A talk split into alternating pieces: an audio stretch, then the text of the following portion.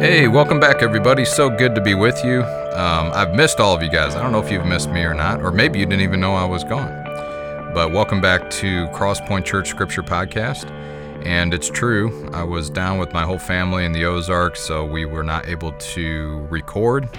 And like I said, for one, for me, I definitely missed it. Every time I was looking at my YouVersion Bible on my phone while I was down there, I was like, man, I wish I could podcast from down here, but you guys don't want to hear what it'd be like without Easton making it sound good. I started every day thinking, "Where's just? Oh, he's gone. He's gone. He's out there roasting like a potato and so on. Well, anyway, I had a good time with my family, but it's so good to be back. So I hope, I hope, honestly, I hope you guys have missed us, but um, we're back in business, putting out, um, looking at the verse of the day from YouVersion, looking at context, looking at what the author meant uh, to his original audience, and looking for Jesus in the verses um, because I think that's gonna it's not gonna take away from our verse a day, but it's actually going to plug it back into 220 and help us see what the the way the scripture is going to help us. But we're going to be put to the test on that today because we're coming back with a whopper, man.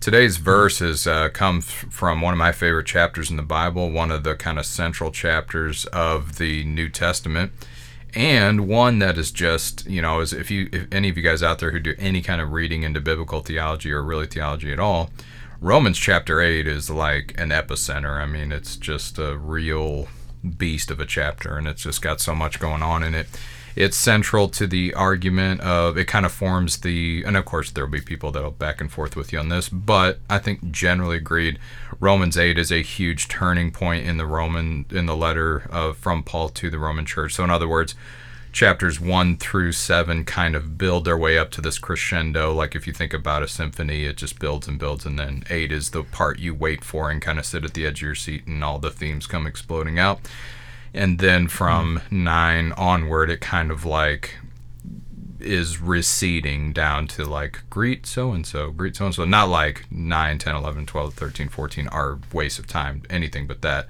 But if you think about it as a mountain you're going up one side and the peak is eight and then you're going down the other side um, to the bottom where paul's like okay so when i come through i'll see you guys so Romans chapter 8 is a bright and shining light, and it's just like um, like everything else Paul wrote. So you guys know pen, ink, paper back then very valuable. Space was limited. Letters were hard to do and get where they needed to go. So someone had to physically carry this thing to the Roman church and read it to them and all this kind of stuff. So Paul was not one to waste words.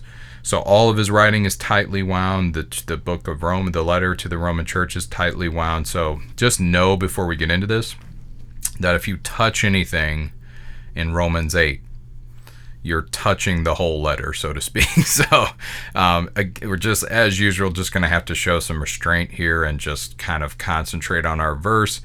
So, um, you know, context is like ripples in a pond. Like if I started looking at the context, we could sit here for the next six hours and just keep looking because everything's tied to everything else. But um, that shouldn't discourage us from just looking at this verse looking at its immediate context and just seeing what we can pull from it, okay? So, as usual, the verse of the day um, stands alone pretty powerfully. So, it's Romans 8 and 26. And in the ESV, it reads, Likewise, the Spirit. And here um, in the ESV, Spirit is capitalized. So, in other words, that Paul is talking about the Holy Spirit. Okay, so not spirit in general or someone's human spirit, but the Holy Spirit helps us in our weakness, for we do not know what to pray for as we ought. But the Spirit, again, there, the Holy Spirit Himself intercedes for us with groanings too deep for words. So it's just a it's a neat verse. You've probably heard it before, um, especially if you've read any kind of like books on prayer. If you've heard a sermon on prayer, um, if you've read your way through Romans eight, this is a pretty good verse, pretty well known. I mean, anyway, it's a great verse, but it's pretty well known. So, likewise, the Spirit helps us in our weakness, for we do not know what to pray for as we ought, but the Spirit Himself intercedes for us with groanings too deep for words. So, the larger context, as I was alluding to at the beginning, is that Paul was on his way to the Roman church, and he, while he was hoping to travel there, on his way to Spain. He wanted to do some more missionary work in Spain, so he was going to drop by the Roman church on his way because he was hoping they could support him a little bit and help him on his way. And because he wanted to see them. He want you'll see towards the beginning of the letter that he wants to see them and see what all God is doing in and through them. And he was hoping that they would be a blessing to him and that he could be a blessing to them. Uh, scholars have pointed out, and I, I, I find this to be true in my own experience too, that if as you're reading the the letter of Romans, you can tell that Paul has a tremendous amount of respect for their church because he's like speaking to them often as as a peer, like that he sees them in the same business that he's in, that he doesn't come on like he's here to save them or help them, you know, in things that they don't understand. He's just constantly saying, "You guys know this, but I would love to." um, encourage you and strengthen you in what you already know. And there's just a like kind of a co-worker type feeling. Where in some of other Paul's letters, you can tell that he is like a father talking to his children, and he's training them and telling them things they don't know and correcting them. And it's all good stuff. Paul always treats everybody with respect and love because he's doing it in the in the spirit. But in Romans, there's a little bit of like, hey, you guys are doing it, and I'm a coworker, and so it's just really neat because Paul really kind of lets the dog off the chain, so to speak and really just kind of it's the biggest rollout of his theology that we have throughout the New Testament because he doesn't take up any time um, yeah. trying to correct them or bring them up. So. Yeah. He let the dogs out. Yeah, that's exactly. If you're looking for who it was, it's Paul, and it's in Romans. We finally found out. That's right. And so, eight Romans chapter eight is just so beautiful because it just shoots all of these references and all of these tendrils and shoots and roots all the way into the Old Testament and Paul's other writings and the life of Jesus and just on and on. Okay. But here, so just disciplining ourselves to our immediate context, um, Paul starts working his way up. And a lot of this are just, again, you're to have to take my word for it, so to speak. Although I always encourage you go back, read it, get some good commentaries, you know, do what you need to do. Let's be students of the Bible but I can't. So you're just to take more for some of this for now. But if you're, if any of it makes you curious, go back and have, have a look. But uh, Paul's working his way through Romans, and he and he really begins to focus on this idea that we are saved by God's grace and not by measuring up to the laws of God. That we're saved by grace because the law was actually given to show us all the ways that we have come short, fallen short of the glory of God. And that if, if you go, okay, well, here's the law of God diagnosing my sin and showing me where I've fallen short, then I see all I have to do is meet all of these requirements, and then God will have to admit that I am righteous, that I'm one of His, that I earned my way to His side, and Paul's saying you can't do that. It's actually inherent in human beings to try to do that, and it's a bad idea, and it's not even why the law was given. So the law was given to diagnose sin, to make God's people, Israel, separate from the rest of mankind so that they would be an example and would be a hope to mankind who had fallen away. But they were never supposed to grab a hold of it and live live it like I have this and that's what makes me special and that's where my righteousness comes from. Instead, it was what to show them and point them towards God who could transform their heart. Okay. So, of course, I'm broad brushing. I'm screaming past lots of things that are full of, um, you know, controversy and other things, but there you have it. So, verses six, chapter Romans 6, you know, gets towards that idea, and he'll compare the law to being this old husband that we were married to, but that old husband has died because Jesus Christ took the condemnation of the law upon himself on the cross and has set us free to be married to this new way, which is um, the Holy Spirit, Christ in us, the hope of glory, who changes our hearts and causes us not from the outside in to be different people, but from the inside out to be different people. And so that's this whole presence of the Holy Spirit thing. So that leads us to chapter 8, finally, where he's showing us this new way, not living according to the letter, which kills, but living according to the Spirit, which gives life. And of course, Romans chapter 8 starts by Paul saying, The law of the Spirit of life has set us free from the law of sin that leads to death. And so Romans 8 goes through and it's applying this new way of living according to God's power and His love for us. We love because He loved us. We have grace because of the grace. We show mercy because we've been shown mercy like this, okay? And so we get all the way to verse 26, where, among other things, Paul is showing us that even prayer works this way. Okay?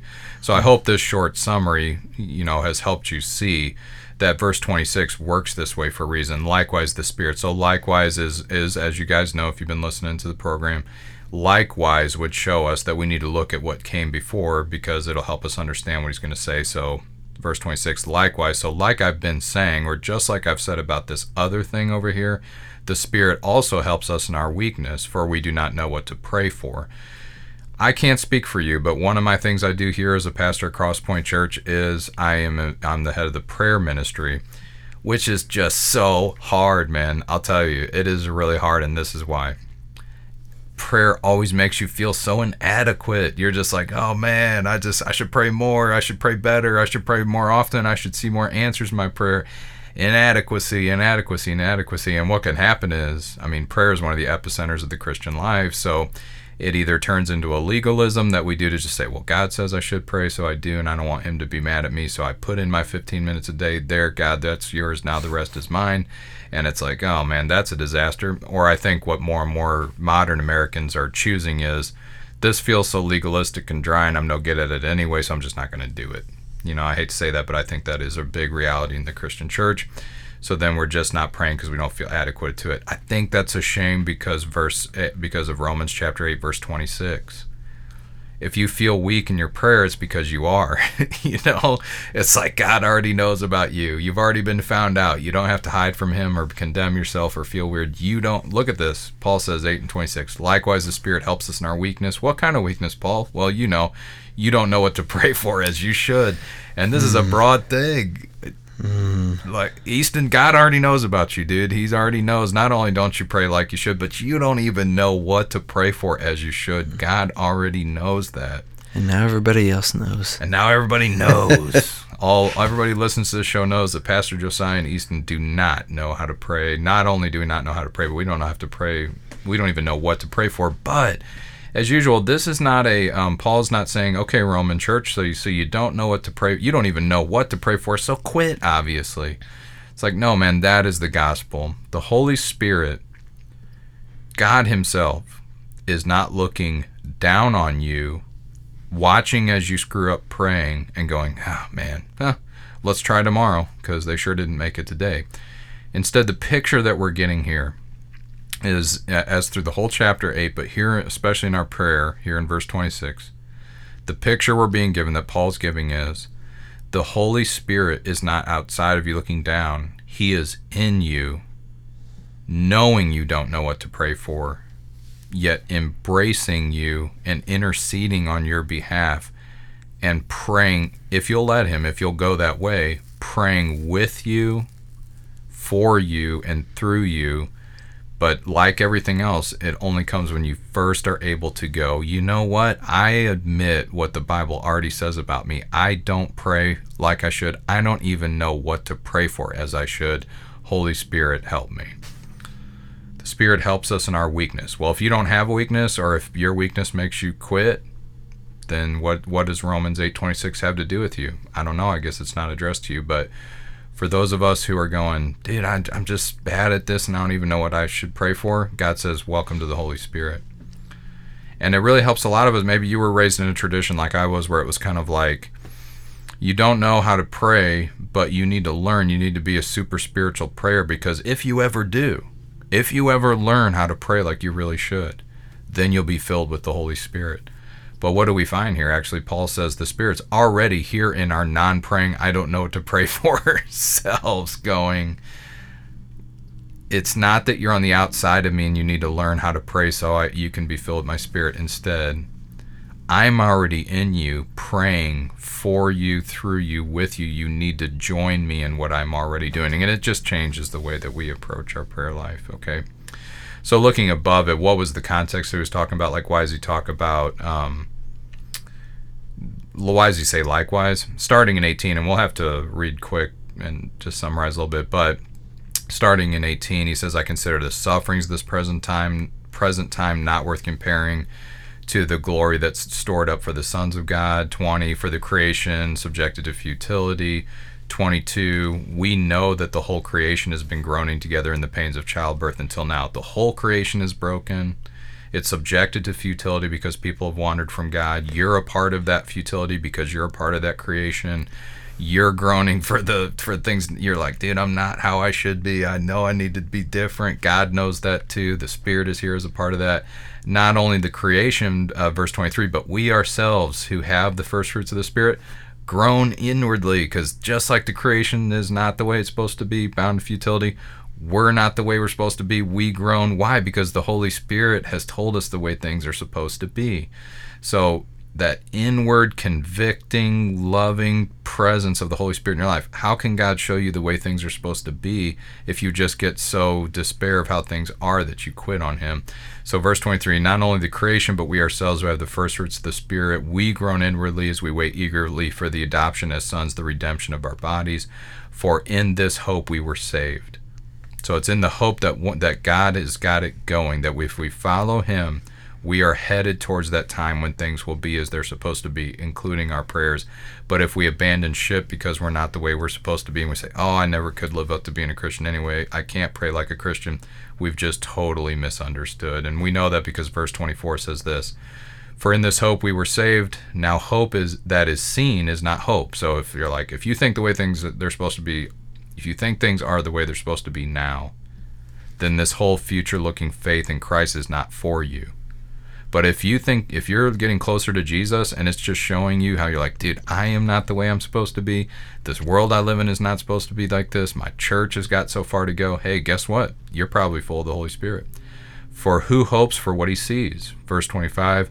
But if we hope for what we do not see, we wait for it with patience. And that's how Paul points to our prayer life in verse 26. When you get on your knees to pray, you're kneeling before a God who is in you, loves you, has total compassion for you, and knows you're not the way you're supposed to be yet. And when you kneel in front of a God like that, before a throne of grace and mercy of a God who knows you and knows you already the way you are, you are in good you are in good hands you're in a good place because then verse 26 you will be knowing that that holy spirit is there with you willing to pray in and through you because you don't know what to pray for as you ought do you see that's just a totally different way of approaching it. God is so much not 10 feet from you with his arms crossed going, I wonder if this guy will make it. Groaning's too deep for words. Verse 27 And he who searches the hearts knows what's in the mind of the Spirit because the Spirit intercedes for the saints according to the will of God. So, who knows what's good for you? God knows what's good for you, and He's with you, in you, through you. Rely on Him, get His word in you, and pray trusting Him pour out your heart and your mind to Him the way it is, because you know that the Holy Spirit underlies all that, groaning for you and, the, and knowing where where you're supposed to end up. That's why it all leads into verse 28, where He says, "And we know that for those who love God, all things work together for good for those who are called according to His purpose." So he's got it. You don't, and that's okay. You have found yourself. So when you pray, so just keeping to verse 26, trying as hard as we can to limit our attention just to verse 26. Prayer can be such a time when we focus on on how inadequate we are, about how we are not who we should be. Our world is not as it should be. Our church is not as it should be. Excellent, excellent, excellent place to be because that becomes your prayers. Do you see? don't stop praying or get away from God because you're not you're seeing and seeing and seeing the way things aren't supposed to be. Instead, you're turning those worries and that into prayer and now you're getting in tune with the Holy Spirit. Now you're speaking his words after him. So you're saying, I'm not loving. Lord, let me love as you love. I don't show mercy. Let me show mercy as you have shown mercy to me and now you're being filled with the Spirit. God, help my church. My church needs to be more loving. My church needs to welcome people that are different than we are. See how you're not being like, oh, you know, just turning a blind eye to the way the world really is. Instead, you're being realistic and you're praying. You're you're speaking the things that the Holy Spirit is trying to do in you and in the church anyway. And that's what prayer is. It's not impressing God or anyone else. Okay, um, these sorts of verses can be very difficult because there's just so much that I'd like to say, but you know, it's the Crosspoint Church Scripture Podcast, so we just need to limit ourselves that. But verse 8 and 26, it shouldn't be just a mystery to you. It shouldn't be something that causes you to feel inadequate or bad. It should be massive hope to you. The Holy Spirit already knows that you don't know what to pray for. Embrace Him. Embrace, embrace that guy. That's Jesus. He's been crucified and poured His Spirit out on you He knows you're inadequate. He knows who you are. Don't run from it. Embrace it. He loves that you. He loves you the way you are. He's groaning inwardly too deep for words because of his love for you. He's interceding for you. So when you kneel and feel inadequate, go with it. God loves you. He sees who you are, and He works all things together for good for those who love God and are called according to His purpose. All right. Um, I don't have any trips planned for the Ozarks here coming up. Uh, Easton, are you going to the Bahamas or anything? Um, no, but in a couple weeks I'll be. I don't know where I'll be. I'll be at a camp somewhere in an un- undisclosed location. Undisclosed location. even okay. to myself. Okay, I, I'm afraid that maybe Easton is a Trekkie or something. He just doesn't want to say he's going to a convention, but I wish. okay, all right. He would. He says he would just come out with that. Well, anyway, we will be with you for the next couple of weeks, and we really appreciate you tuning in and telling your friends and liking and subscribing because you're the reason why we do this. We want to help you, and we appreciate your feedback and your encouragement. And sorry to have been parted from you for a week, but we'll be around for the foreseeable future. Okay, so thanks, and we'll see you next time. Peace.